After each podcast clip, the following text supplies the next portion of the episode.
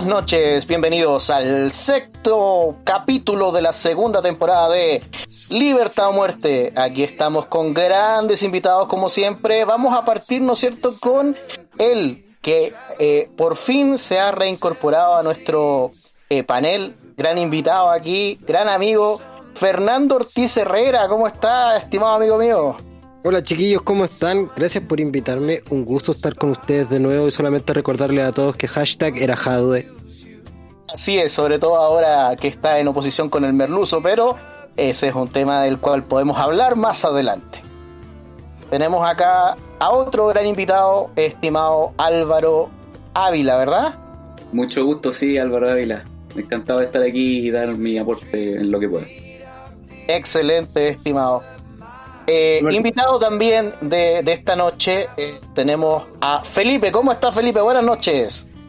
Buenas noches, compadre. ¿Cómo están? Un gusto saludarlo y gracias por la invitación. Y desde la vereda, digamos, de la libertad, obviamente, aportar lo que podamos con los conocimientos y nada, aprender de ustedes también. Esa es la idea que todos aprendamos acá. Así que contento de estar aquí con ustedes. Excelente. Vamos a ir también con nuestro panel estable. Eh, señor Ricardo Sánchez, buenas noches. Hola, hola, hola, buenas noches, buenos días, la hora que sea, desde donde nos esté escuchando.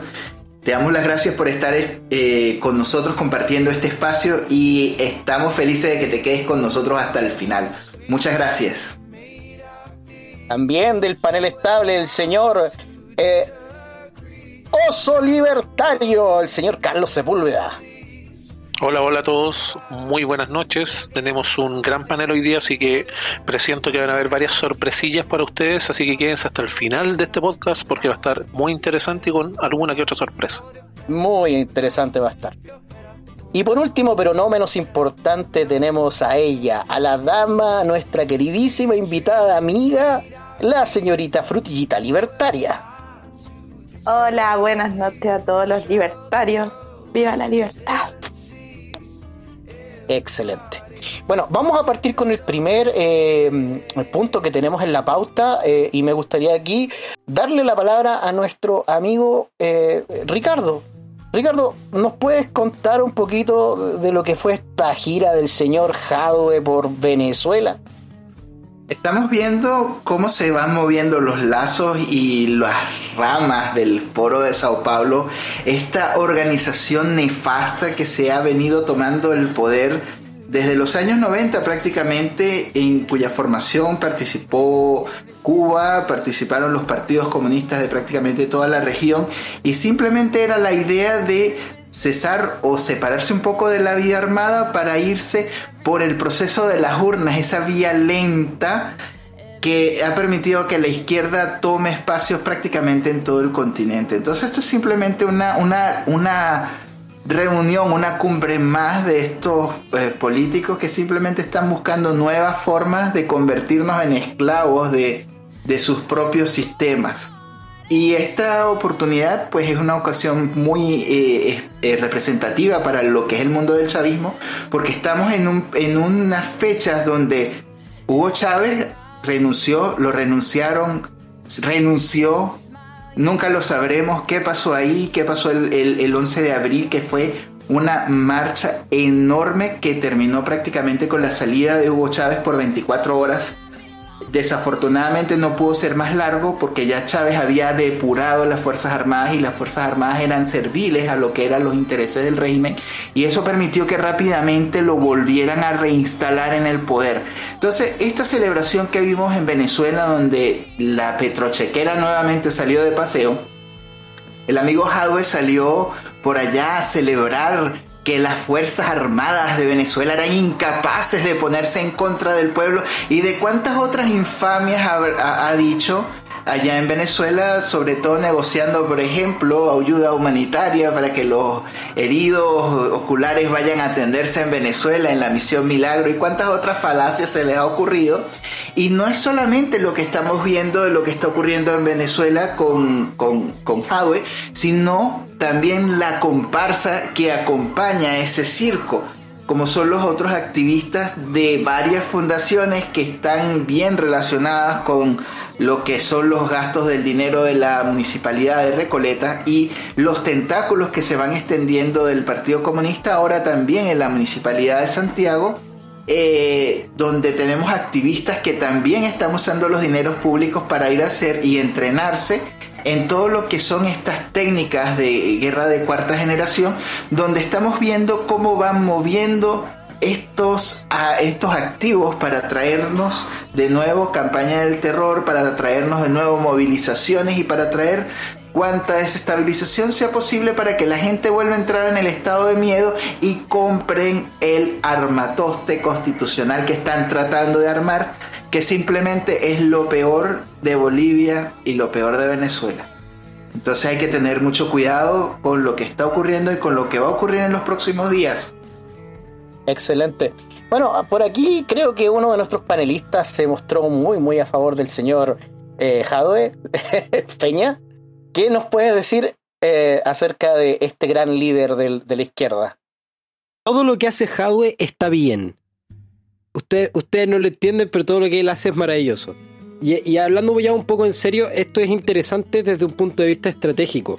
Yo esto lo estaba hablando el otro día. A mí me parece interesante esto de que Hadwe se ponga muy, muy, muy extremo, porque esto hace ver a Boric eh, casi a la derecha. Y teniendo en cuenta todo lo que está pasando con Chile en este momento, creo yo que eh, todo este descontento en general que hay con Boric no hace que la gente se modere, sino que la gente se ponga todavía más radical y empieza a buscar una alternativa más hacia la izquierda, no más hacia la derecha ni hacia el centro. Y Jaude se posiciona mucho mejor ahí. Eh, es un poco algo que la, que la derecha nunca entendió y nunca aprendió. Eh, lo que necesitaba, por ejemplo, era un Hermógenes Pérez de Arce, un Artés hacia la derecha, que, que hiciera que él se viera moderado. Y lo que está haciendo Jaude es literalmente agarrar a la gente que está mucho más eh, radicalizada y que se está radicalizando y darle una vía de escape. Mira, qué interesante tu análisis, la verdad. eh, efectivamente, eh, eh, como que se está acoplando más a la figura de Artés. Y, de hecho están dejando a Boric y a su gobierno como un gobierno de derecha. Y de hecho lo etiquetan incluso hasta de neoliberal. Carlos, ¿qué nos puedes tú decir al respecto? Bueno, está bien interesante la, eh, la hipótesis que tiene, que tiene nuestro amigo Feña Artes, pero en el caso del, de, todo este juego que tienen, yo cons- eh, mantengo aún la opinión de que Boric y todo la, el, el merluzo este y todo su cardumen no están ahí en el poder exclusivamente para gobernar, están en el poder para destruir el poder que es lo que se necesita necesariamente, descabezar la institucionalidad. Todavía no está logrado, todavía hay algunos atisbos. Y el, principal nervio que une todavía la cabeza al cuerpo, que todavía no lo pueden cortar, es el plebiscito del, de esta famosa, del mamarracho constitucional. Y en ese caso, tiene todo el sentido lo que dice Feña, porque al ser un movimiento político, se genera lo mismo que se generó en, la- en las primarias, en las elecciones, cuando estábamos recién eh, en, la, en la candidatura.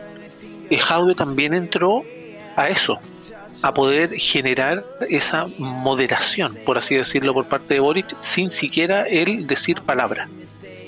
Recuerden los debates, eh, Daniel, Gabriel, y se hablaban así, mientras los otros hacían mierda. Por ejemplo, el, este, este personaje tan íntegro del de Sichel, que ahora está en Italia, ¿ah? cagado la risa de estar ahí cultivando aceitunas y con dieta mediterránea. Todos arrancaron en este caso. Así que los que vamos quedando nos logramos dar cuenta de este movimiento, que tiene mucho que ver también con la- el éxito de la constitucional, de lo que ellos quieren, de la constituyente, de lo que ellos buscan, porque sin el programa del programa de gobierno, tal como lo- ellos incluso lo han dicho, no se puede dar sin esta constitución de mierda, perdón, sin la constitución que están haciendo. Excelente, Carlos. Bueno, aquí me gustaría abrir el micrófono para nuestros invitados, eh, si pueden aportar este tema. Sí, mira, eh, a mí me gustaría agregar y, mm, digamos, asiento completamente con lo que dice Carlos. Me parece que no entender que estamos en un proceso revolucionario es un grave error y es lo que le pasa a la gran parte de la, de la ciudadanía. Digamos, ellos creen que esto es simplemente demanda justa y no entienden que detrás hay una cortina de humo bien importante que tiene que ver justamente con una revolución. Ahora, cuando uno habla de revolución y lo explica, por lo menos yo trato de socializar esta situación para, para digamos, para extender el conocimiento de mi entorno, digamos, y en, mis redes, eh, lo explico de la manera que es completamente distinta como ellos se lo imaginan, porque ellos validan revolución como, como casi la revolución francesa o como ocurrió inclusive en la ex Unión Soviética al principio. ¿ya? Y las revoluciones actuales son completamente distintas. De hecho, el gran ejemplo acá es Chávez cómo logra mediante los, las herramientas eh, democráticas, eh, elecciones y ese tipo de cosas, entrar al poder y desde adentro destruir el, los instrumentos, digamos, democráticos de tal manera así poder cimentar las bases de una revolución completamente sólida y sustentable. O sea, es demasiado delicado el tema. Así que nada, siento contigo, Carlos, y cedo, cedo la palabra que los muchachos sigan, sigan opinando. Eh, estimado eh, Álvaro, Sí, yo quería eh, comentar al respecto de esto y aterrizarlo al punto de vista del mensaje. Eh, Jadwe hace algo que se nota aquí en Chile, que por ejemplo él se contradice completamente. Eh, hablando allá en Venezuela, él apoya el golpe de Estado, hablando acá en Chile lo detesta completamente y más, además se dice como un defensor de los derechos humanos, siendo que ya las muertes que han ocurrido desde que existió ese golpe de Estado se olvidó completamente. Entonces ahí me, hace un punto en donde que el mensaje que se ocupa acá en Chile es muy distinto al que se ocupa de manera internacional. Entonces hay que de alguna forma eh, identificar al personaje Jadwe estando allá y el personaje Jadwe estando acá. Y además el apoyo que tiene de los medios, porque yo, por ejemplo, en este minuto estoy leyendo un diario de España y veo con más claridad cómo tratan el tema que acá en Chile. Interesante. Y para hacer hincapié aquí a, la conversación y estar más amenamente, la señorita Frutillita Libertaria. Sí, en verdad, eh, lo de Hadwe es efectivamente patológico, como dice Álvaro. Son dos personalidades distintas. Lo que llama la atención es que en el manual del revolucionario no sé en qué etapa iremos como para que ellos ya sean evidentes públicamente. Ya no están escondiendo sus intenciones de expropiación, de rechazar la propiedad privada, están tratando también de eh, agarrar más dinero para la convención para poder hacerle la campaña de marketing. Y eh, efectivamente a mí lo que me gustaría que, los chilenos comprendieran es que, eh, o, o el mundo, porque en realidad el otro día estuve hablando con una profe de Paraguay y me dijo que allá venden esto como que fuera lo mejor de lo mejor, la crema de la crema esta revolución. Eh, entonces, eh, me gustaría que entendieran que esta revolución no va a ser como llegar a lo que se llamó la nueva normalidad. No va a haber nueva normalidad porque en tanto entre la cláusula que le da el poder total a estas personas, solamente vamos a ver decadencia y no va a detenerse la decadencia nunca.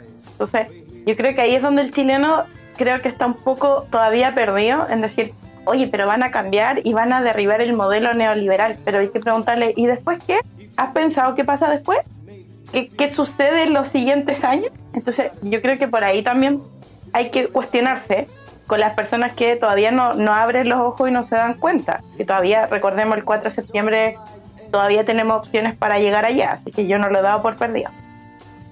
Excelente. Bueno, y hablando también de propiedad privada y de la destrucción de, de nuestro sistema económico, eh, me gustaría pasar al siguiente tema. Eh, ¿Qué pasa con el quinto retiro? Acá me gustaría darle la palabra a Álvaro para que nos pueda contar eh, más o menos cómo ve él los efectos, esto produce, no produce inflación. Si nos puedes contar al respecto. Sí, antes de, entrar en ese detalle que desde mi punto de vista, em, quisiera hacer hincapié en que esto, retiro o no retiro, el problema existe. Y aún así, eh, no se plantean las soluciones que corresponden de, con un punto de vista a largo plazo. Eh, en otras palabras, si hay un problema que tenemos, eh, un riesgo del manotazo o el robo, llámenlo expropiación de manera elegante, pero es un robo, no veo ningún poder político o arista política que quiera dar una solución, es decir, me parece que Kaiser o algún parlamentario de, de los republicanos habló sobre el tema de que eh, proponer el- que sean inexpropiables los fondos y además que también Jackson eh, se tiró ese salvavidas, pero eh, que sean inexpropiables no significa que no haya otra, otra herramienta en donde puedan decir, ah, esto no es del Estado tampoco, sino que es un fondo común, eh, donde nada tiene que ver el Estado con su propiedad, entonces se- pueden tirar un salvavidas también ellos para hacer su reforma de, mm, de, de sistema de reparto. Ahora, con el tema de la inflación, me parece que la, que la gente que debiese ser la especialista, por ejemplo Marcel, están completamente desenfocados en los efectos inflacionarios que tiene eh, tanto los, el IFE que ellos proponen como gobierno y eh, el tema de retiros, porque si bien los fondos pueden ser una cantidad enorme de plata, eh, esos fondos están respaldados con trabajo, es decir, viene de un sueldo, no viene de la nada.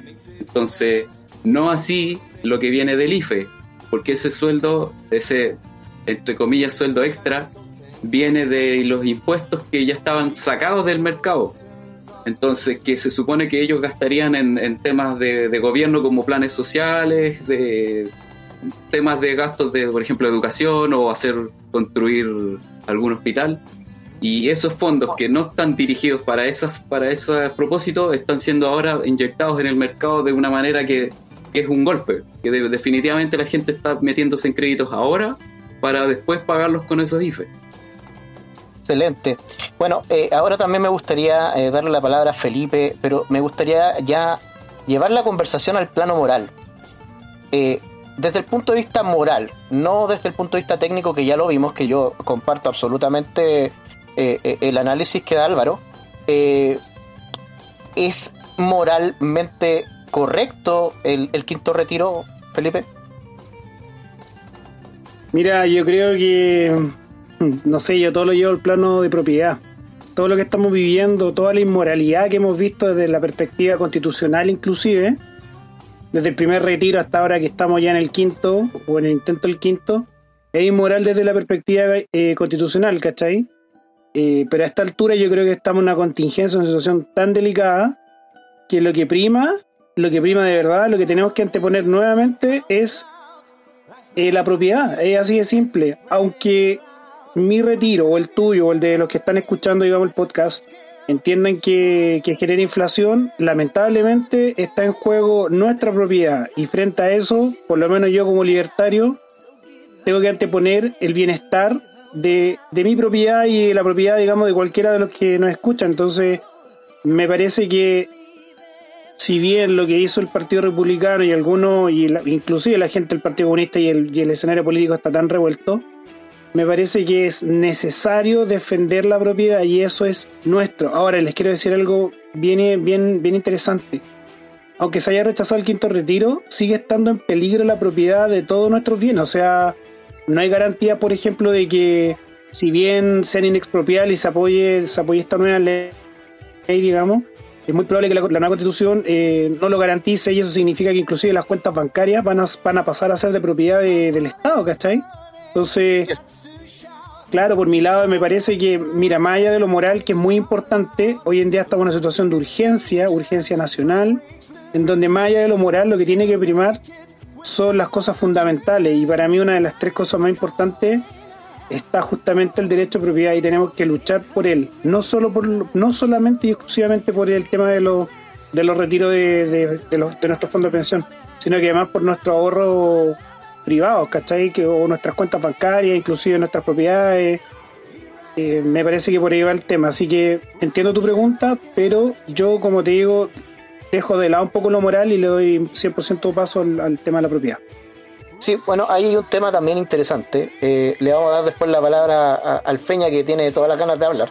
Pero eh, el, tema yo creo que, radica en el hecho de que dentro de lo que se planea en la nueva constitución eh, como derecho a propiedad, no considera, ¿no es cierto?, la propiedad de los bienes inmateriales. Y, y eso ya es un problema, tal cual como tú dijiste, con lo que son las cuentas bancarias.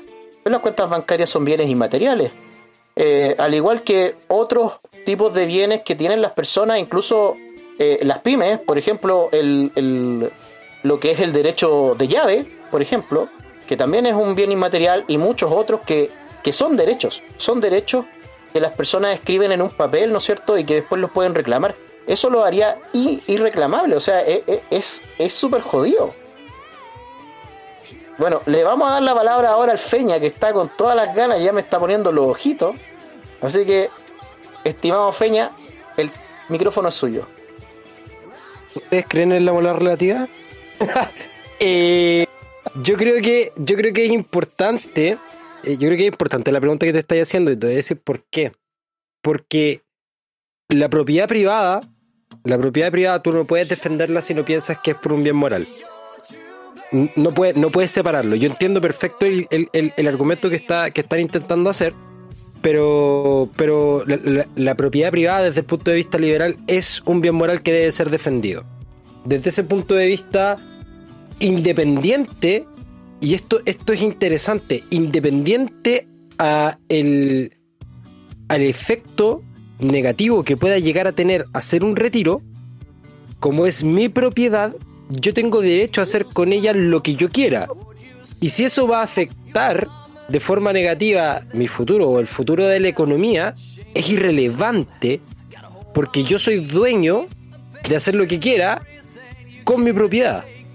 Entonces, hacer este argumento desde el punto de vista de el bien común, el bien de la economía o el bien moral, en general dijéramos social, no existe. El bien moral que prima es mi propiedad privada y esas consecuencias las asumo yo de forma personal.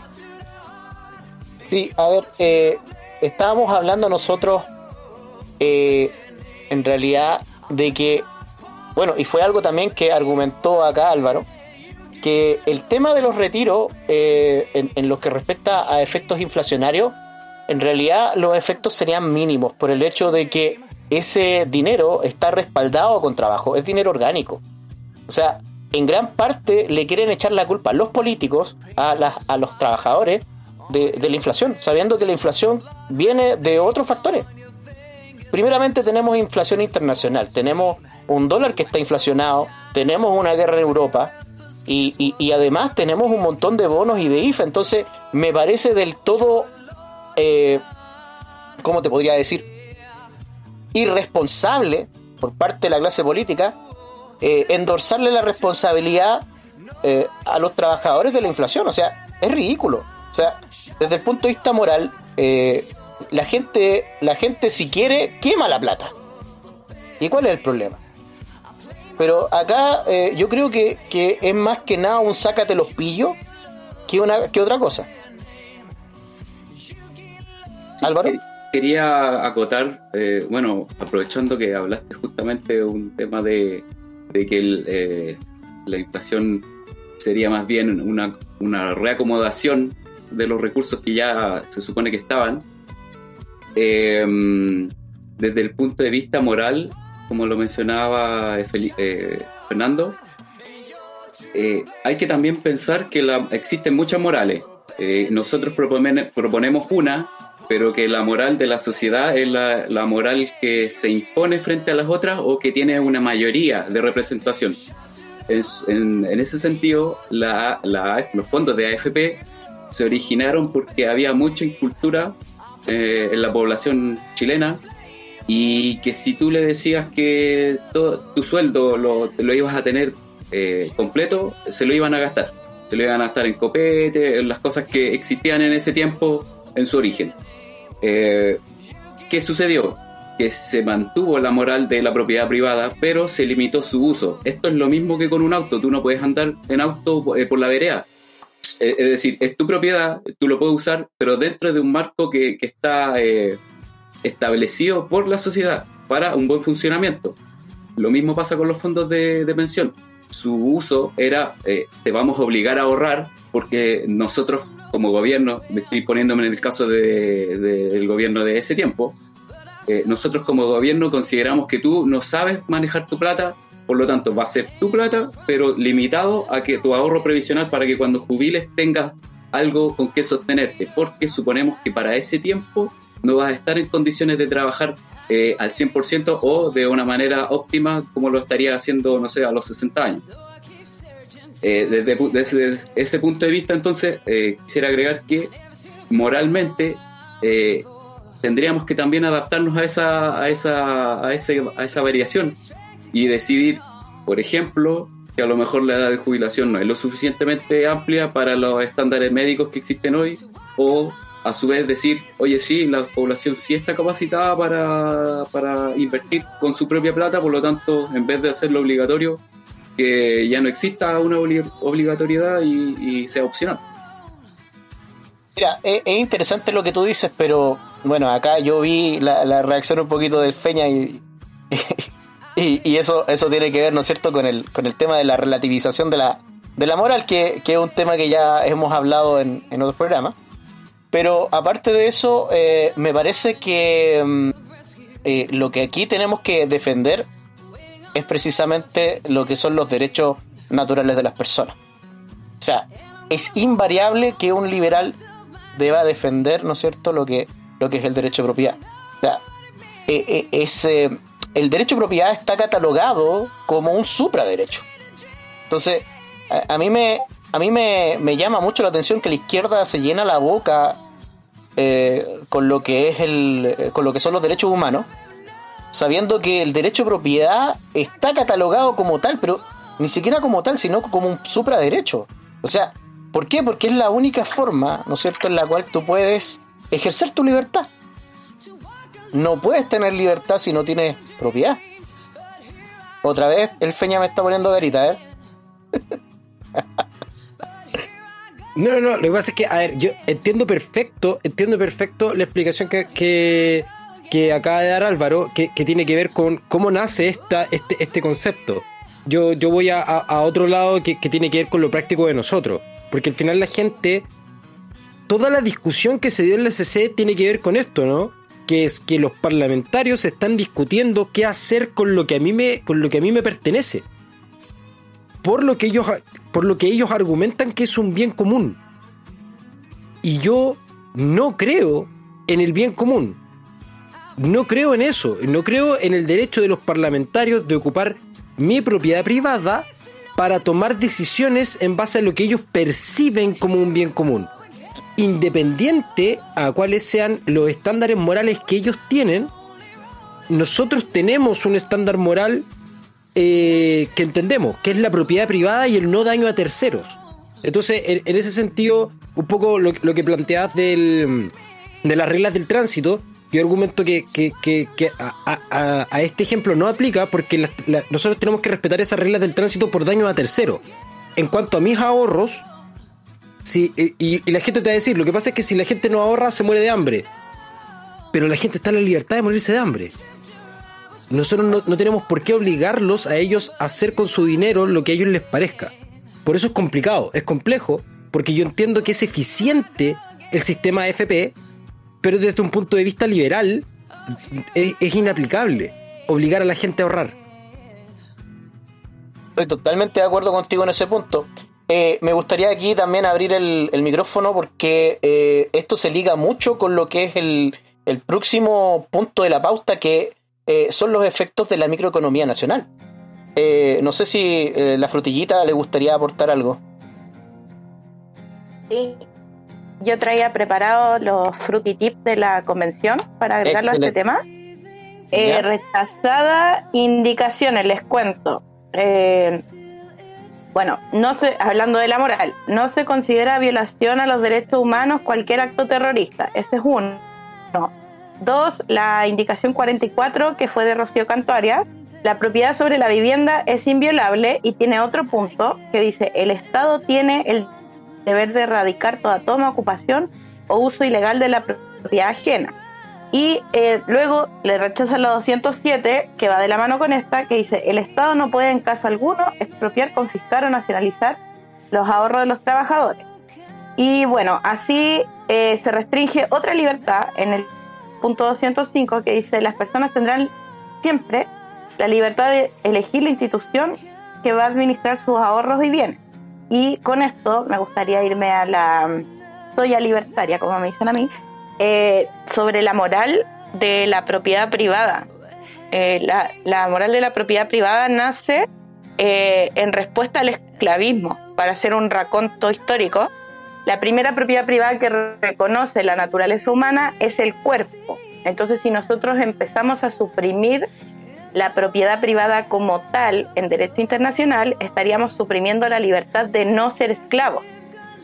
O sea que nuestro cuerpo pueda ser dejado, utilizado para trabajo forzoso, etcétera, etcétera. Entonces recordemos, partamos del por qué es un supraderecho, como decía el Robert, porque nuestra primera propiedad privada es nuestro cuerpo.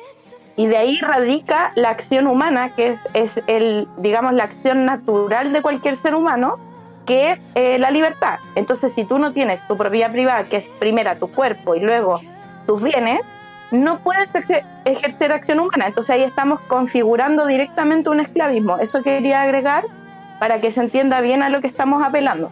Eh, eso solamente. Excelente. Eh, eh, me gustaría también darle la palabra a, nuestros panelistas habituales. Oso Libertario, ¿qué nos puedes tú compartir sobre este tema?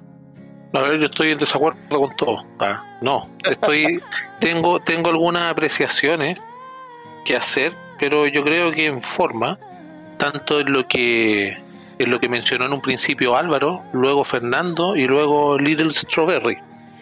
Lo que tiene que ver con el tema de, eh, de por ejemplo, lo del el ejemplo del vehículo y todo, eso. Eh, eh, tiene razón Álvaro al señalarlo como un, como un bien producto de una convención social, por ejemplo, no utilizar el vehículo en una vereda pero yo no lo, no lo linkearía lo que tiene que ver con, con los fondos, en este caso, porque la concepción del medio es totalmente distinta a la naturaleza del mismo. ¿A qué me refiero con eso? No, no quiero ponerme tan denso tampoco, pero ¿a qué me refiero con eso? Al tema de que, por ejemplo, el vehículo fue creado para un propósito. No así el dinero, que en realidad el dinero no existe, pero vámonos a la parte pecuniaria o al, al fiduciario. El dinero existe para obtener los fines, y esto se enlaza con, esa bella cátedra que dio Little Strawberry con respecto a la teoría de los sentimientos morales, pero lo que tiene que ver con, con, por ejemplo, el no violar leyes de tránsito, como decía Fernando, o lo que le decía Álvaro del tema de, que el vehículo fue creado con ese propósito, por ende es impracticable y no se debe a una convención social, se debe netamente a un uso que le da cada persona. Al final no sé si se fijan que vamos a confluir en lo mismo. Fernando, por ejemplo, decía que no, que las personas no, eh, no eh, violaban la ley, por ejemplo, o las reglas de tránsito por daños a terceros. Yo pienso radicalmente opuesto, yo pienso que es para evitar el daño propio eh, en el caso, por ejemplo, de pasarse una luz roja, obviamente una persona va a evitar el daño propio, no el de tercero. De hecho, el de tercero se va al carajo en un taco cuando le levantan el dedo medio a alguno, o cuando todos los que van atrás tuyo son unos conches sumarios y los que van adelante son unos saco eh, lo que tiene que ver con también con, lo, con la, la, moralidad en sí, tenemos que recordar una cosa que a veces se nos va, y que yo le, yo he mencionado y que merece una, un reconocimiento siempre, que es la habilidad de la propaganda por parte de la izquierda. Y aquí se nos van tres elementos que van de la mano y que tienen que ver con lo que usa la, la izquierda, en este caso, para poder eh, cimentar su idea. No sé si las personas, tal vez nuestro auditorio, ubican lo que tiene que ver con la retórica en sí. La retórica está hecha por tres grandes pilares el etos, el patos y el logos. La mayoría de las personas seguían, en, el caso de, estos tres pilares, al escuchar un, discurso, por así decirlo, de una persona que busca persuadirlo, con sofisma o no, pero busca persuadirlo, en, por ejemplo, en lo que tiene que ver con el, con el patos, que se relaciona directamente con las emociones. Ese es como el, el switch del hipotálamo de las personas en las cuales tú les dices, tú les declaras, por ejemplo, genera rabia, genera odio, y eso es lo que originaban, por ejemplo, las protestas. ¿Por qué no van a huear a los, ministros? ¿Por qué no van a huear a los presidentes y no huean a nosotros? Por eso para hacer un clic y para poder generar esta confrontación entre personas, porque efectivamente, como se señalaba, nuestro cuerpo es nuestra primera propiedad privada. Eso es verdad. En cualquier lugar, sea quien sea que te lo diga, es verdad y ahí entramos en muchas otras cosas más, la eutanasia, un montón de otras cuestiones, pero el cuerpo de nosotros eh, forma parte de esta propiedad que debe ser respetada efectivamente. Pero recordemos que también incluso el cuerpo, el ser, el alma, por así decirlo, están hechas con un propósito en sí, claro. Y ese propósito es buscar la finalidad de tu objetivo, la consecución de los objetivos de cada persona. Y ahí entran nuestros valores que nosotros siempre respetamos, la vida, libertad, propiedad privada. Es por eso. Y es por eso que yo no encontraba el, el, parangón, por lo menos en los ejemplos que daban, porque tenían ciertas suspicacias que yo se las acabo de decir, pero no olvidemos la retórica que se está utilizando. Se está apostando por el patos. Acá el logos no existe, el logo es el que tiene que ver con la razón. No existe. Y el etos, ¿para qué vamos a hablar? Tiene que ver con el, la persona el culto a la persona, que fue lo que se le desmembró eh, ya en este, este mes que apareció ya 10 años del gobierno del Merluzo, cuando si se fijaron le empezaron a levantar la imagen que el, merluzo compraba esto, que compraba mayo casera, que el perro se estaba afilando un gato, que salía cualquier noticia idiota relacionada con este tipo y buscaban el culto a la personalidad. Lo mismo que, si mal no recuerdo, según yo leía, hacía por ejemplo Allende. Allende tenía el mismo culto a la personalidad, así como muchos caudillos de ese sector realizan un culto a la personalidad. ¿Por qué? Porque el nombre queda. Y de cierta manera queda una especie de, pongámoslo entre comillas, legado, ya que está tan, tan de moda esta palabra, de, en relación a la ideología que llevaba esa persona, ni siquiera los fines prácticos. Es por eso que yo me salía un poco del tema que ustedes decían y lo analizaba más prácticamente, pero la moral está en todo. Lamentablemente la moral es un concepto que obviamente eh, Fernando es el único que maneja aquí, pero nosotros podemos dar, podemos dar, eh, dar fe de que la moralidad en sí se debe mucho a la actitud de las personas y ahí es, lo, es donde entra el, etos, es como tú vives. Por eso se llama moral, por eso deriva de la moral, es como lo que tú haces. Y eso es lo que se buscó también a lo largo de la historia, con esto termino, al destruir las religiones. La religión cristiana en sí y la mayoría de las religiones propugnaban el autocontrol de la persona. Y cuando tú destruyes, es de, cierta manera esto, estamos sacando, por la cara del Mati lo, lo, explico, estamos sacando obviamente los excesos y todo lo demás que propugnan toda esta eh, creencia religiosa, ¿ya? Yo me estoy yendo a los valores reales. Tú sabes que en todo, hasta en el holocausto nazi hubieron valores todo lo que tiene que ver con la religión en sí, propugnaba que la persona tenía un cierto autocontrol, entre comillas. Estamos yendo a la parte bien primitiva del agua cuando todo es bonito, ¿ya? Y en ese caso lo han hecho muy bien, porque lo han destruido, y han buscado destruirlo por eso. Porque el último reducto, y hago el link con lo que le explicaba, es nuestro cuerpo, nuestra mente, tu ser. Eso. Excelentes palabras, Carlos, como siempre. Eh, me gustaría acá abrir el micrófono también eh, porque, eh, como les digo, este tema va muy de la mano con, el, con, el, con los temas que, queremos tocar también, que tienen que ver con microeconomía y macroeconomía en lo que respecta a los efectos. Felipe, ¿qué más nos podrías tú compartir? Bueno, tocan, bueno, tocando el tema ya mm, más materia económica, obviamente que tiene un efecto súper importante en la economía el hecho de, meterle liquidez al mercado. Yo discrepo un poco lo que se habló recién de que, mm, o sea, creo que es combinado, siendo súper objetivo, creo que es combinado el efecto inflacionario, tanto un efecto como exterior como interior. Eh, es ineludible que nosotros hemos traído gasto futuro al presente con el tema de los retiros y nos dimos la vida del oso y eso hay que agregarle todo el plan de IFES, bueno o malo, depende como usted le quiera, le quiera poner, digamos, si le gustó o no le gustó, pero igual se trajo mucho dinero al presente y además se, se creó mucho dinero o se usaron reservas nacionales, digamos, y si se dieron cuenta el IMASEC que vivimos unos meses atrás fue el malto de la historia, de hecho con un, con un PIB casi al 10%, casi a los niveles de cuando el gobierno militar se lo entregó a Elwin, un crecimiento pero impensado, digamos, y todos juraban que era, que era la panacea, pero yo, por lo menos, y algunas personas de las cuales me rodeo, sabíamos que este era un tema temporal, era una situación, un, efecto de bienestar súper corto y temporal, porque eso es lo que producen los gastos, ¿ya? Quería agregarte una cosita extra que sucede que el gasto es bueno, digamos, no es, no es de la escuela austriaca, pero tiene un lado más keynesiano, digamos, que el neo el neo keynesianismo, la, nueva escuela, digamos, del, del keynesianismo, lo ocupa de forma temporal para hacer levantes de economías que están en el suelo. Por ejemplo, cuando estaba Trump en la última etapa, él hizo una expansión monetaria y aumentó el gasto. Aumentó el gasto de Estados Unidos y lo reactivó. El error fue cuando entra Biden y hace la misma, hace, hace la misma acción, digamos, y ahora te encontráis un mundo inflacionado. O sea, efectivamente hay un tema inflacionario y eso nos golpea a nosotros porque somos economía abierta también. Ahora, entender que no existen economía absolutamente cerrada y absolutamente abierta. Son mixtas, más, digamos, tendiente a la, a la, economía abierta y a la economía cerrada. Chile obviamente se destaca por ser una economía eh, en su mayoría, digamos, o tendiente a ser muy abierta y todo lo que pasa afuera nos golpea.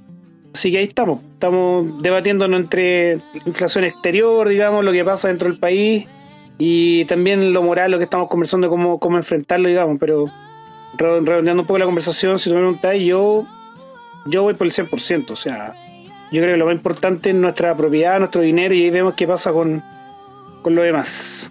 Así es. Bueno, la crítica que yo hacía, en realidad, eh, no es que yo eh, quiera negar que los retiros tienen un efecto inflacionario que claramente lo tiene. Eh, mi crítica iba más a, a, la excusa que tienen los políticos de culpar de la inflación a los trabajadores, que yo creo, eh, como lo dije, que me parece más un sácate los pillos que otra cosa. Eh, bueno, y hablando de microeconomía, mm, nosotros podemos ver los primeros efectos de lo que eh, está haciendo esta crisis internacional. Obviamente el alza de los precios, que se viene bastante, bastante fea, sobre todo para las personas de clase media, Incluso eh, estamos viendo ya personas que están teniendo problemas para llegar a fin de mes. Y nuestros señores políticos, eh, los sacros, ¿no es cierto?, eh, mm, funcionarios que tenemos, ¿no es cierto?, en, en el aparato estatal, están proponiendo cosas cada vez más estúpidas para supuestamente ayudar a las personas. Y esto me lleva a la gran solución que propuso el diputado del Partido de la Gente eh, Gaspar Rivas, que eh, decía, ¿no es cierto?, que eh, y si estatizamos los precios y después hizo una ironía diciendo que, ah, no, sería un, un, sacrilegio prácticamente al sistema neoliberal. ¿Qué nos puede decir Álvaro sobre este, esta propuesta ridícula de estatización de precios? No, esa cuestión es una tontera, una fantasía absurda, ¿no? La, fijación de precio nunca sirvió de partida porque la fijación nunca va a ser sobre el precio de mercado, siempre va a ser inferior al precio de mercado. Por lo tanto, la gente entiende esa, esa relación y se va a ir a comprar de más. Es decir, si antes con su plata le alcanzaba uno o dos, van a comprar tres o cuatro, por lo tanto va a producir escasez y eso va a producir también que los precios suban eh, de los productores, por lo tanto los quienes distribuyen después también van a tener que traspasar ese costo y van a al final subir los precios aún mayor. Es decir, va a ser una bomba de tiempo. La fijación de precios nunca ha servido. Nunca ha funcionado. Nunca ha servido en la historia. El, problema acá, eh, yo, yo, yo creo que tiene que ver también eh, con la ignorancia que tiene mucha gente sobre temas financieros porque claramente los políticos, ¿qué van a saber eh, los costos que tiene una pyme para producir? No, o sea, a ver, que un político no sabe, esa cuestión eh, lo tenemos pero más que firmada y ya la, historia de, Chile lo demuestra. El político no tiene idea de nada, ni de filosofía, ni de, ni de economía, ni de lo que le pregunté, si ni matemáticas deben saber. El tema es que gente que se supone debería saber, como el ministro Marcel, eh, son los propulsores de estas medidas. Es decir, ellos que se, supone que comieron la teoría eh, económica, se la comieron en los estudios desde, desde que son desde temprana edad. Se supone que ellos tienen que saber todo este tema y no tienen idea y no lo saben ni explicar. Entonces eso es lo que a mí me parece irrisorio, que después lo traten como héroe, porque a Marcel lo están tratando como héroe desde que, desde que lo nombraron que iba a ser ministro. Cuando a mí, por ejemplo, desde el punto de vista que él defendió pobremente el tema de los retiros y se le ocurrió subir la tasa de, la política monetaria, el ATPM, eh, atacando un tema de crediticio cuando la financiación de o la inflación estaba sostenida por el tema político, nada que ver con los créditos. Entonces, desde ahí que, están atacando cuestiones nada que ver y, lo, y siguen tratándolo como héroe. Y, y me voy a, a- retroceder un poquito en el tema que mencionó Felipe con el tema del IMASEC. Eh, el, el IMASEC, como mide la variación tanto mensual como anual, eh, eh, la contribución del IMASEC lo, lo mide así. Eh, es obvio que va a ser alto en estos tiempos porque en el 2020 fue un fracaso. O sea, al gobierno se le ocurrió paralizar todo. Y es cosa de ver el, el detalle cuando te dicen que lo que mayor aportó al, al IMASEC fue servicio. Y claro, transporte y los restaurantes fueron los que cerraron. Entonces, obviamente, ahora que se reactivó, eh, van a tener una variación gigante. Entonces, Claramente, porque de no haber de no haber nada de actividad a tener un poquito de actividad es un salto grande. Claro, o sea, y, y decir como que, que es así, es decir, tenéis una variación que no se ha repetido en la historia, pero ¿en base a qué? En base al año que estamos más, más paralizados en la historia, entonces es lógico que voy a tener Eso- esos números. Eso no podría calificar como crecimiento, es más bien un rebote. Eh, claro, o sea, una reactivación y de hecho ni siquiera deberían considerarse estos temas porque, como te digo, su punto de referencia es un hoyo, por lo tanto ni siquiera está al nivel, a nivel cero. Exactamente. Eh, bueno, y igualmente me gustaría aquí también darle la palabra a Felipe, eh, mm, que nos pueda contar más o menos eh, cuáles son los efectos aparte de, la escasez que puede producir, obviamente, eh, la fijación de precios. ¿Qué otros efectos puede producir la fijación de precios a futuro? Mire, en general me parece que lo más importante acá tiene que ver justamente con, eso, con el desabastecimiento. Cuando tú bajáis la brecha o el Estado, digamos, determina un precio o determina los precios, digamos, los bienes y servicios, que obviamente va a ser a la baja, hay mucho eh, desincentivo a la producción. En el fondo, como que el mercado, o de decir los entes productivos, sienten que es mejor, no sé, invertir en el extranjero, invertir en, en acciones o en otro tipo de, de giro, digamos, y dejar de producir en este caso. Y claro, consecuentemente esto lleva a desempleo. Obviamente como baja la productividad, baja la capacidad, bajan las producciones, digamos, se deja de fabricar, se deja de, brindar servicio, digamos, eh, obviamente que, que aumenta el desempleo. Yo creo igual que es súper importante combinarlo con eh, lo que estoy comentando, dejarlo como un tips. Eh, lo que pasa también con la reforma laboral, porque ahora ha sido una reforma de 40 horas que yo creo que también va a ser una bomba al tema del desempleo. Así que recordar también que dentro de la economía sana se supone que el 70% de- del PIB corresponde, corresponde al, al- al trabajo y el 30% al capital. Entonces es súper importante mantener como mucha atención de aquí en adelante qué pasa con los índices de desempleo. Y agregar, agregar, disculpa Rodrigo, agregar además que el mundo está, no está creciendo, el mundo está decreciendo según el Banco Mundial. ¿ya? Y América Latina está en algo muy parecido. Y peor aún, Chile proyectaba un crecimiento un 2,2 y ahora bajo un 1,5. Entonces no es para nada un buen augurio. Entonces desde ya a los, a los digamos, nuestros oyentes que tengan mucho cuidado con sus trabajos, que ojalá cuiden sus fuentes laborales y, y lo más probable es que se venga un periodo de, de desempleo. Eso es lo que yo estimo. Y así ya estoy viendo que varios expertos ya están hablando de una posible recesión o situaciones de, de desempleo. Eh, sí, muy, muy bien lo que tú estás diciendo. Me gustaría ahora, vi que Álvaro también quería hablar. Sí, un detalle cortito. Es que yo estuve leyendo la propuesta esta de la, de la fijación de precios y habla de que no es que vayan a fijar de precios propiamente tal, sino que van a subvencionar el precio eh, como una especie de que van a decir ya, el, el pasaje va a estar a tanto, pero tú cobras lo que queráis, yo te, yo te financio después lo que, lo que corresponda.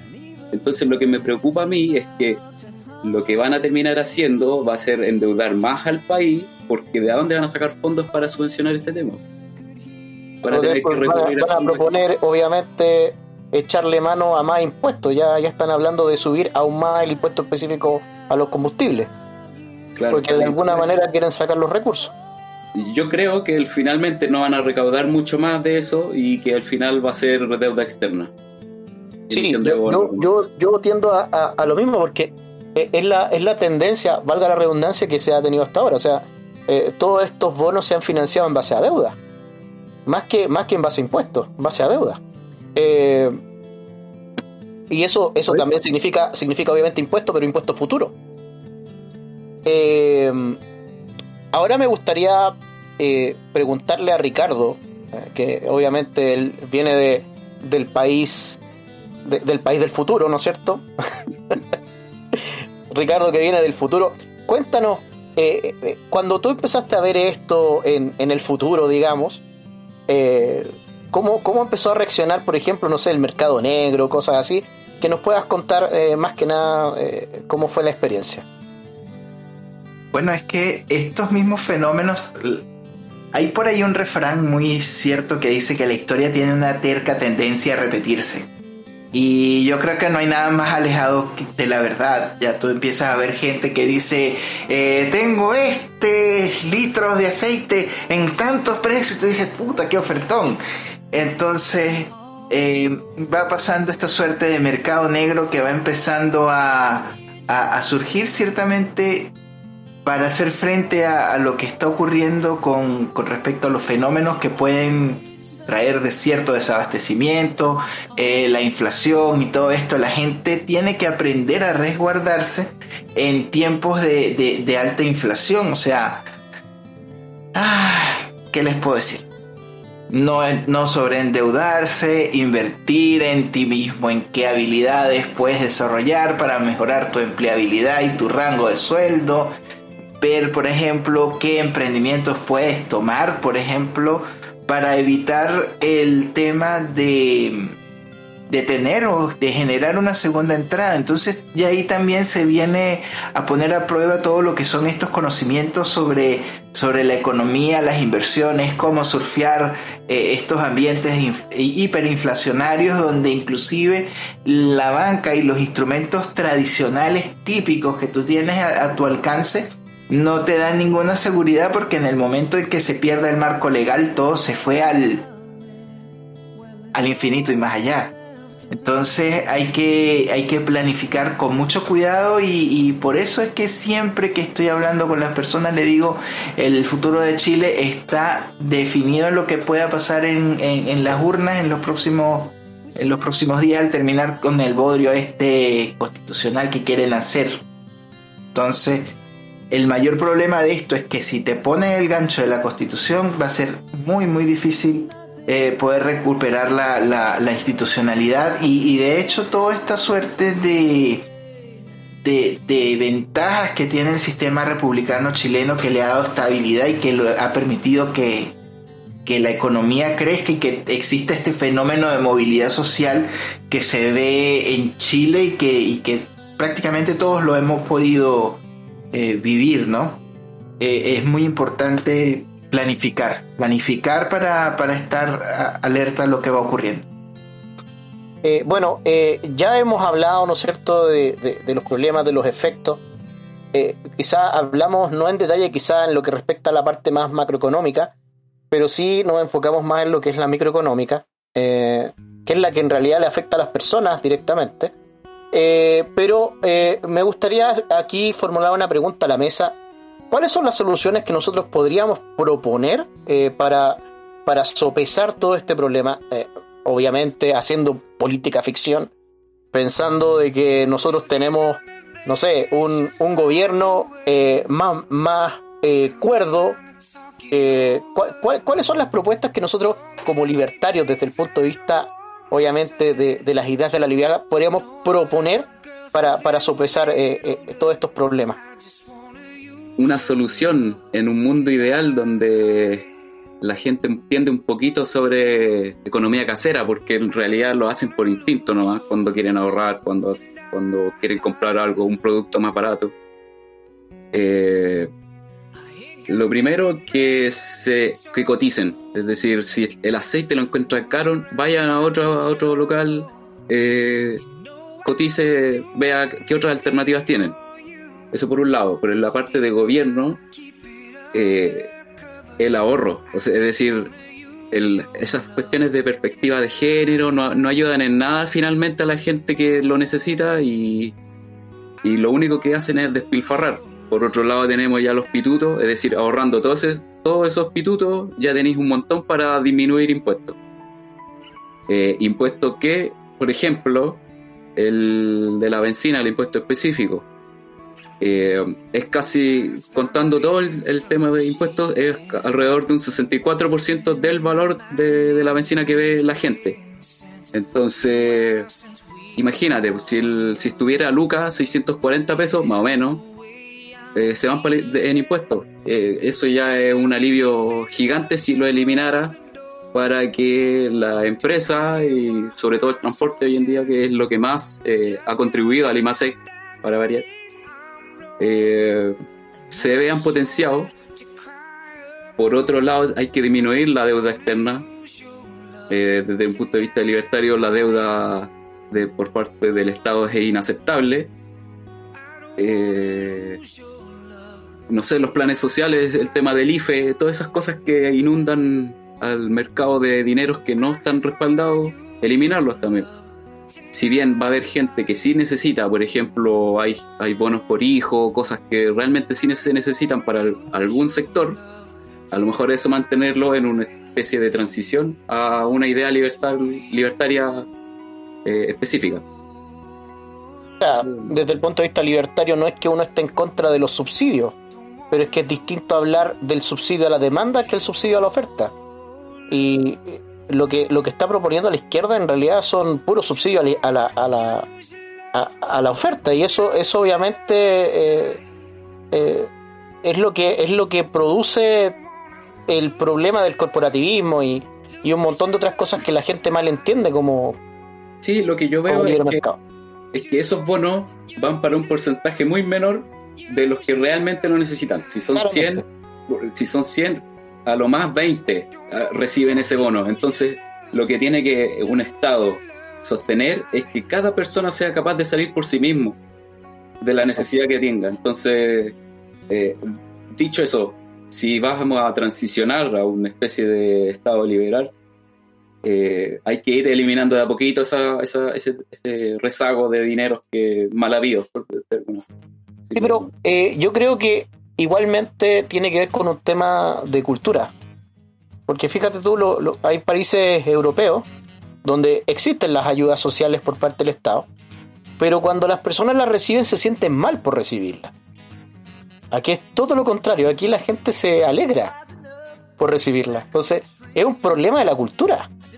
Claro, yo desconozco el contexto de esa gente, pero tú tienes que pensar que el comportamiento está basado en beneficio, eh, riesgo-beneficio, desde alguna forma de decirlo así. Em, por, por, lo tanto, desde los incentivos, esa era la palabra.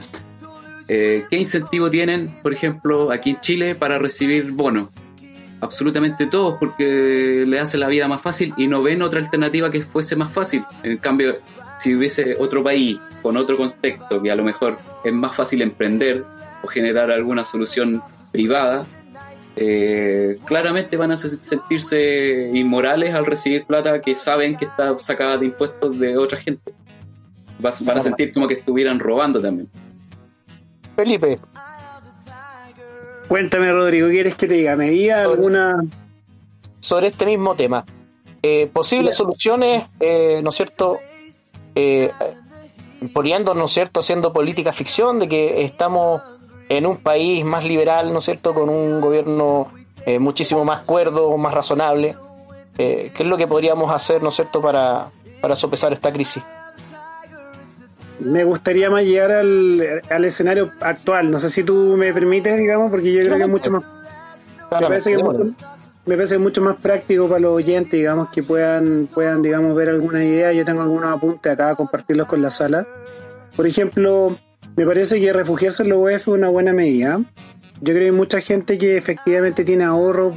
Por ejemplo, tengo familia, amigos, yo mismo incluso, que tiene la plata guardada en el banco y al final con el volumen de inflación yo creo que les va a impactar bastante fuerte en, en, en, el tiempo. Digamos, seis meses, en un año, podéis perder hartas lucas si, si tenemos una inflación al 7 aunque yo creo que puede llegar al 10. No se sabe, no está garantizado, depende de lo que, de lo que pase con los temas de los retiros. Así que yo creo que sería buena idea quizás tener una cuenta de ahorro en UF, ¿vale? Si es que el, derecho de propiedad se mantiene intacto, si es que, si es que no tocan las cuentas bancarias y eso, yo creo que es una buena idea. Por ejemplo, una buena idea yo también creo que es, o una mala idea, dejar la plata bajo el colchón. Yo creo que lo peor que uno puede hacer es dejar la plata guardada bajo el colchón Conozco gente que junta plata y la deja guardar en efectivo me parece que es lo peor que se puede hacer, por lejos.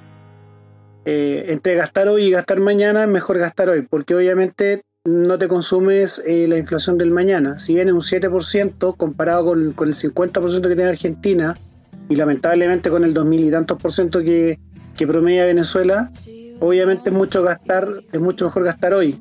Para nosotros un 7 es harto, entonces si tienes pensado gastar, eh, comprarte algo que es de importancia y lo estás cotizando, ojalá hacerlo lo antes posible y cotizar, buscar el mejor el mejor eh, punto de venta, oferente, digamos, que te, que te entregue aquello que quieres comprar. Creo que también es bueno refugiar, refugiarse en bienes inmuebles, los cuales se tasan en UF. Si tienes un stock de dinero y te vas a quedar en Chile y estás súper seguro, yo creo que comprarse un terreno no es para nada malo, en la medida que el derecho de propiedad exista. O sea, volvemos al tema del derecho de propiedad. Es súper importante. Eh, lo otro también que yo creo que es súper bueno, lo que dijo también Álvaro, complementar, buscar las mejores ofertas. Hay que premiar a, los, a aquellos que ofrecen no sé, pues, eh, la, mejor oferta, digamos, en términos de, de, precio, de variedad, digamos, premiarlo a ellos con nuestras compras, me parece que es súper bueno. Coordinar compra al mayoreo es algo súper importante también porque en la medida que tú puedas comprar al mayoreo consigues mejores precios también. Y también ver eh, la, la opción de conseguir productos sustitutos. Yo sé que a todos nos gusta comer jamón, pero a veces la mortadela no es mala. Entonces yo creo que también es bueno, como ejemplo, digamos, buscar alguna alternativa para que puedan refugiarse en este tema de los precios. Yo he visto en algunos almacenes, digamos, de barrio, donde preguntan tres veces cuánto vale, por ejemplo, el, Super 8, cuánto vale el bonobón y terminan comprando, no sé, un, dulce un chocolate 50 pesos porque es más barato que, los que mencioné. Entonces, todo el mundo está en la misma, me parece súper bueno. Y respecto al tema del quinto retiro, retomar lo que hablaba al principio de la conversación, sí o sí, el 100%, no el quinto. Yo estoy súper de acuerdo que la plata es nuestra se podrían pedir que se generen ciertas cláusulas, digamos, para que queden en cuentas de, ahorro privado, digamos, y no sé, de alguna manera no dañar, digamos, el, eh, la inflación nacional, pero antes que todo me parece que lo primero es que tengamos nuestra plata. Y de ahí, si es que nos va bien en el plebiscito, se acaba el periodo de Boric, sería súper bueno evaluar cómo hacer para insertar en la sociedad los valores de, de la libertad, digamos, que son sumamente buenos, esos son los valores que han llevado a los países al éxito. Y ejemplos sobran, y tenemos ejemplos de sobra también de aquellos países que han tomado el socialismo y han profundizado en el comunismo, cómo están o cómo, cómo han terminado. Así que eso, cedo la palabra. Excelente, Felipe. Mira, eh, ya se nos acabó el tiempo del programa, así que eh, para continuar eh, o para concluir, para cerrar, lo que hacemos nosotros acá es darle a nuestros invitados un minuto libre en el cual eh, puedan eh, obviamente decir lo que se les antoje y hacer las invitaciones a cualquier otra cosa. Eh, no sé si ustedes tendrán alguna página, también pueden hacerlo. Vamos a partir por la señorita Frutillita Libertaria. mi comentario de hoy va precisamente a la reflexión eh, sobre los derechos fundamentales y sobre los derechos secundarios. Si nosotros centramos el imperio de la ley en los derechos secundarios, que es lo que quiere la izquierda, que es la justicia social, precisamente perdemos el piso del que nos hablaba Felipe, que es la propiedad privada. Perdiendo ese piso ya no hay reglas del juego, no hay juego de esto. Entonces tampoco podríamos hablar de economía. No, para mí no existe la economía sin haber propiedad privada. No existe la economía socialista, o sea, yo lo refuto totalmente. Y eh, creo que ese es el análisis, o sea, si la, lo que viene en la convención suprime derechos fundamentales, hay que decirle que no, que no y que no, porque lo secundario viene a raíz de la acción humana, de la economía. Entonces, si no hay dinero en el Estado, no vamos a tener derechos sociales y eso es algo que la gente tiene que entender mucho, le cuesta, pero hay que explicarlo hasta el cansancio para que eh, entiendan las repercusiones de lo que se viene. Eso, muchas gracias. Me, me, gustó mucho lo que dijiste, Frutillita. Yo, yo ahora te voy a robar la frase. La verdad es que me parece, me parece eh, del todo razonable que eh, no existe economía sin propiedad privada, sabiendo que la palabra economía viene de administración de casa. Así que claro, si no hay propiedad privada, la casa no es tuya, entonces no hay economía. Bueno, eh, vamos a darle su minuto libre al señor Fernando Ortiz. Eh, muchas gracias por invitarme. Eh, de verdad disfruto mucho estas conversaciones. Yo en, en, economía no me manejo mucho, así que he aprendido bastante. Así que muchas gracias a los panelistas. Y también dejar por otro lado una cosa que para mí es súper importante, que tiene que ver con la cultura y que tiene que ver con la moral y que tiene que ver con que todos estos cambios nosotros podemos ser muy racionales, pero, pero hay que conversarlo. Y uno tiene que perderle el miedo a hablar con las personas y a decir las cosas que uno cree y a, derribar este muro y esta cosa que se enseña en Chile que de política y de religión y de fútbol no se habla. No hablen de fútbol, pero hablen de religión y hablen de política, chiquillos. Es súper importante.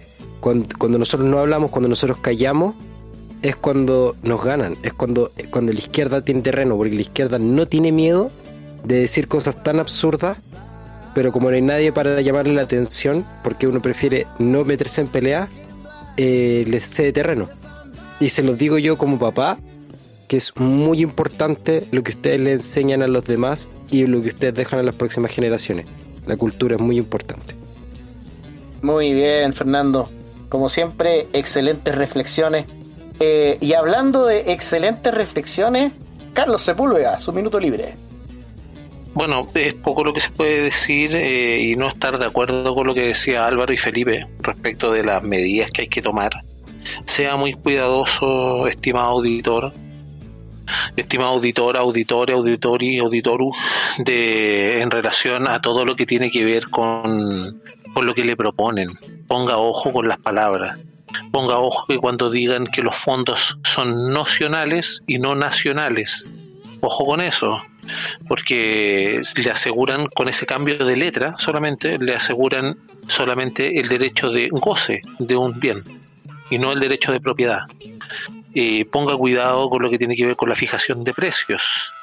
Ponga cuidado con lo que tiene que ver con la justicia social. La justicia social no existe. Los impuestos y la justicia social son robo.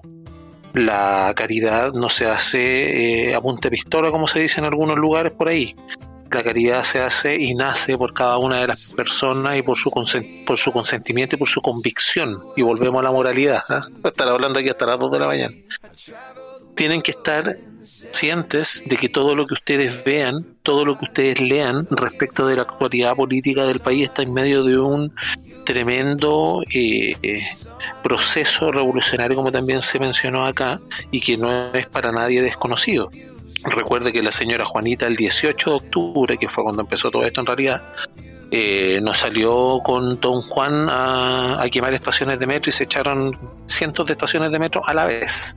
Ponga cuidado, porque todo lo que va a escuchar en política desde hace mucho tiempo ya, pero ahora sobre todo finalizando antes del plebiscito, va a ser solamente retórica. Acuérdese de los tres pilares que les mencioné, va a ser solamente publicidad y usted cualquier palabra que vaya a sentir, a cualquier persona que vaya a seguir en sus decisiones, infórmese, es lo que siempre le pedimos, infórmese, lea un poco, yo sé que cuesta, pero leamos un poco, informémonos, porque no hay nada peor para el poder que una persona educada. Muchas gracias.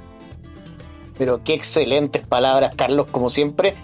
Y hablando de excelente, tenemos a la excelencia máxima aquí, eh, el hombre del futuro, la alegría de la Alianza Libertaria, para que despida el programa de hoy, el señor Ricardo Sánchez.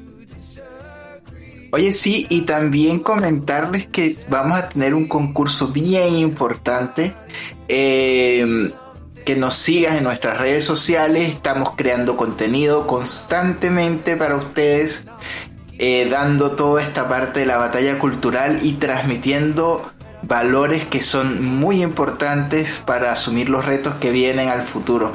Eh, quería también darle la oportunidad a Frutillita que nos comentara qué es esto, qué, qué, qué sorpresa nos traemos entre manos para ustedes principalmente para agradecerles que se hayan quedado con nosotros hasta el final de este podcast y bueno, sin más, eh, le doy el pase a Frutillita también para que nos comente y nos comente.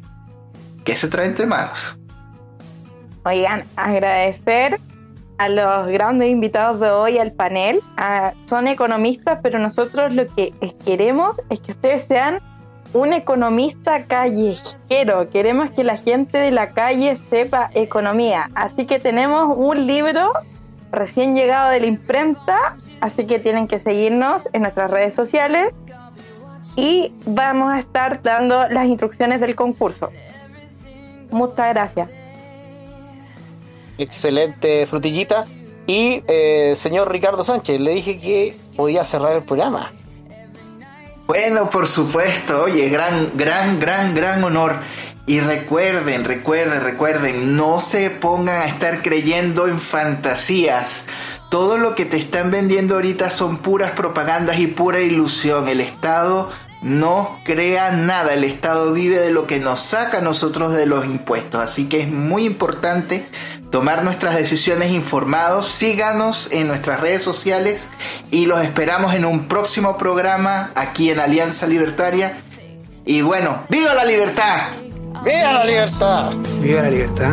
Ajo.